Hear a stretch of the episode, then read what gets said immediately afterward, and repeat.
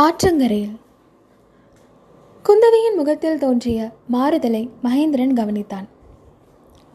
என்ன தங்காய்? என்ன? என்றான். தனித்து வந்த குதிரையை வெறித்து நோக்கிய வண்ணம் இருந்தாள் குந்தவி. அவள் வாயிலிருந்து வார்த்தை ஒன்றும் வரவில்லை.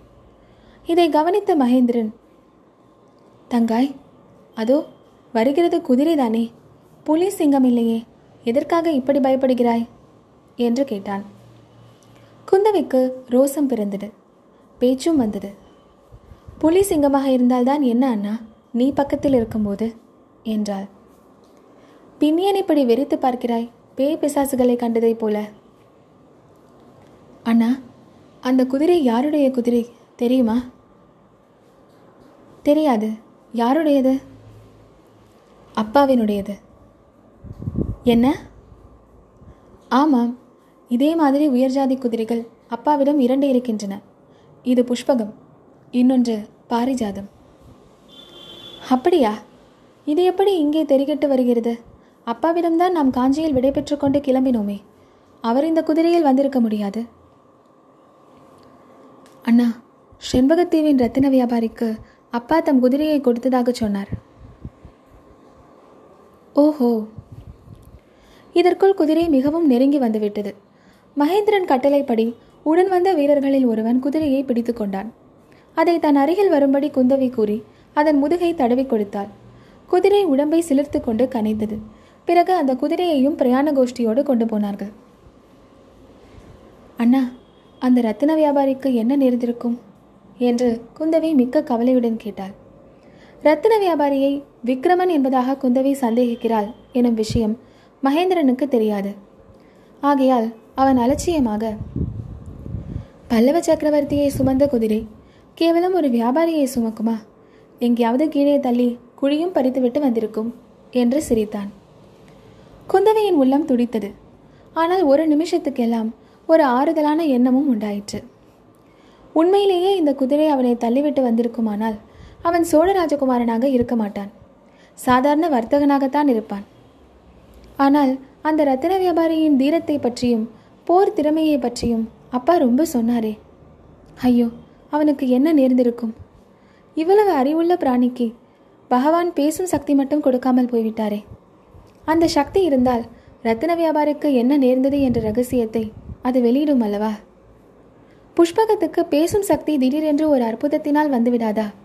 என்று ஆசைப்பட்டவளைப் போல் குந்தவை அதன் முதுகை அடிக்கடி தடவி கொண்டு வந்தாள். இப்படி பிரயாணம் நடந்து கொண்டிருக்கையில் கொஞ்ச நேரத்திற்கு பிறகு சுற்றுப்புற காட்சியின் தோற்றத்தில் ஒரு மாறுதல் காணப்பட்டது. தரை ஈரமாக இருந்தது. அங்கங்கே பள்ளமான இடங்களில் நீர் தேங்கி இருந்தது. மரங்கள் பளிச்சென்று இருந்தன. காற்றும் குளிர்ந்து வந்தது. தங்காய் நேற்று இங்கே எல்லாம் பெருமழை பெய்திருக்கிறது. காஞ்சியில் ஒரு துளி கூட விழவில்லையே என்றான் மகேந்திரன். அதை பற்றியே குந்தவையும் சிந்தித்துக் கொண்டிருந்தாள். ஒருவாறு அவளுக்கு உண்மை புலப்பட ஆரம்பித்தது. நேற்று மாலை திடீரென்று இந்த பக்கத்தில் பெரும் புயலும் மழையும் அடித்திருக்கிறது. அதில் புஷ்பகமும் ரத்தின வியாபாரியும் அகப்பட்டு கொண்டிருக்கிறார்கள். குதிரை எப்படியோ தப்பி பிழைத்து வந்திருக்கிறது. ரத்தின வியாபாரி ஐயோ பாவம் அவனுக்கு என்ன நேர்ந்தது என்பது வழியில் எங்கேயாவது தெரிய வருமா? விபத்து நடந்த இடத்தை புஷ்பகம் காட்டுமா? ஒருவேளை உயிர் போன அவனுடைய உடலை காணும்படியாக நேருமா? சிவசிவா அந்த சகிக்க முடியாத நினைப்பினால் குந்தவி கண்களை மூடிக்கொண்டாள். இவ்விதம் ஈரமான பிரதேசங்கள் வழியாக அரைக்காத தூரம் போன பிறகு சூரியன் அஸ்தமிக்க ஒரு நாழிகை பொழுது இருக்கும் சமயத்தில் காட்டாற்றங்கரைக்கு வந்து சேர்ந்தார்கள். நேற்று மாலை அந்த காட்டாறு அளித்த காட்சிக்கு இப்போதைய காட்சி நேர்மாறாக இருந்தது.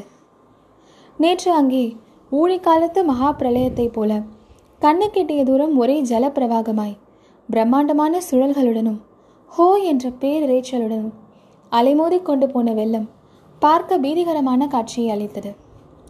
இன்றோ அதே பிரதேசம் பிரளயத்திற்கு பிறகு ஏற்படும் புது உலக சிருஷ்டியில் நவமோகனத்தை பெற்றிருந்தது. காட்டாற்றின் மத்தியில் முழங்காலளவு ஜலம் சலசலவென்ற சத்தத்துடன் போய்க் கொண்டிருந்தது. அஸ்தமன சூரியனின் பொற்கிரணங்கள் பசுமரக் கிளைகளின் வழியாக வந்து ஓடும் ஜலத்தில் தவழ்ந்து விளையாடி வர்ண ஜாலங்களை காட்டின. நதிக்கரை பறவைகள் மதுரகானம் செய்து கொண்டு மரங்களில் உள்ள கூடுகளை நோக்கி வந்தன. அழகும் அமைதியும் ஆனந்தமும் அங்கே குடிக்கொண்டிருந்தன ஆனால் குந்தவையின் உள்ளத்திலோ நேற்று அங்கே அடித்த புயலும் மழையும் இப்போது குமுறிக் கொண்டிருந்தன. நேற்று அந்த காட்டாற்றில் பெருவெள்ளம் பெருகியிருக்க வேண்டும் என்று அவள் தெரிந்து கொண்டாள். நதிக்கரை மரங்களின் அடிமரத்தில் தண்ணீர் பிரவாகத்தின் புது அடையாளம் நன்றாக பதிந்திருந்தது. தாழ்ந்த கிளைகளில் வெள்ளத்தில் வந்த வைக்கோல் முதலியவை சிக்கிக் கொண்டிருந்தன. காட்டாற்று வெள்ளம் அதனால் மலமளவென்று பெருகி இருக்க வேண்டும். ரத்தின வியாபாரியின் கதியை ஒருவாறு குந்தவை இப்போது யூகித்தாள். காட்டாற்று வெள்ளத்தின் சக்தியை அறியாமல் அவன் நதியில் இறங்கியிருப்பான்.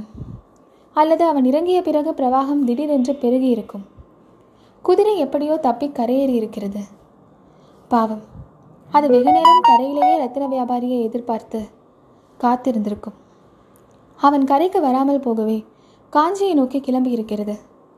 ரத்தின வியாபாரி ஐயோ பிரவாகத்திற்கு இரையாகி இருக்க வேண்டும். அடடா தாயாரை பார்ப்பதற்காக அவசரமாக உறையூருக்கு போனதாக சக்கரவர்த்தியிடம் சொன்னானாமே அவனுக்கு இந்த கதியா நேர வேண்டும்? இப்படி குந்தவை எண்ணமிட்டுக் கொண்டிருக்கையில் பல்லக்கு நீரோட்டத்தின் அருகில் வந்தது. எல்லோரும் ஜலத்தில் இறங்கினார்கள். ஆனால் புஷ்பகம் மட்டும் நீரில் இறங்க தயங்கிற்று. நதிக்கரைக்கு வந்ததிலிருந்தே அதனுடைய தயக்கம் அதிகமாக இருப்பதை எல்லோரும் கவனித்தார்கள். அதை பிடித்து வந்த போர் வீரன் நீரோட்டத்தில் இறங்கும்படியாக அதை பலவந்தப்படுத்தினான். குதிரையும் இறங்கிற்று. அவ்வளவுதான். உடனே அது ஒரு திமிரு திமிரிக்கொண்டு போர் வீரனுடைய பிடியிலிருந்து விடுவித்துக் கொண்டது. வந்த கரையை நோக்கி திரும்பி ஒரே பாய்ச்சலாக பாய்ந்து ஓடியது. கரையை அடைந்தும் அது நிற்கவில்லை. வேகம் இன்னும் அதிகமாயிற்று. வில்லிலிருந்து கிளம்பிய ராமபானம் என்பார்களே அது மாதிரி. நாலு கால் பாய்ச்சலில் பறந்து ஓடி எல்லோரும் பார்த்து கொண்டிருக்கையிலேயே. காஞ்சிக்கு செல்லும் சாலையில் கண்ணு கேட்டாத தூரம் வரையில் சென்று மறைந்தது. புஷ்பகம் என்று அப்பா பெயர் வைத்தது சரிதான். தரையில் அதன் கால்கள் தொட்டதாகவே தெரியவில்லையே என்றான் மகேந்திரன்.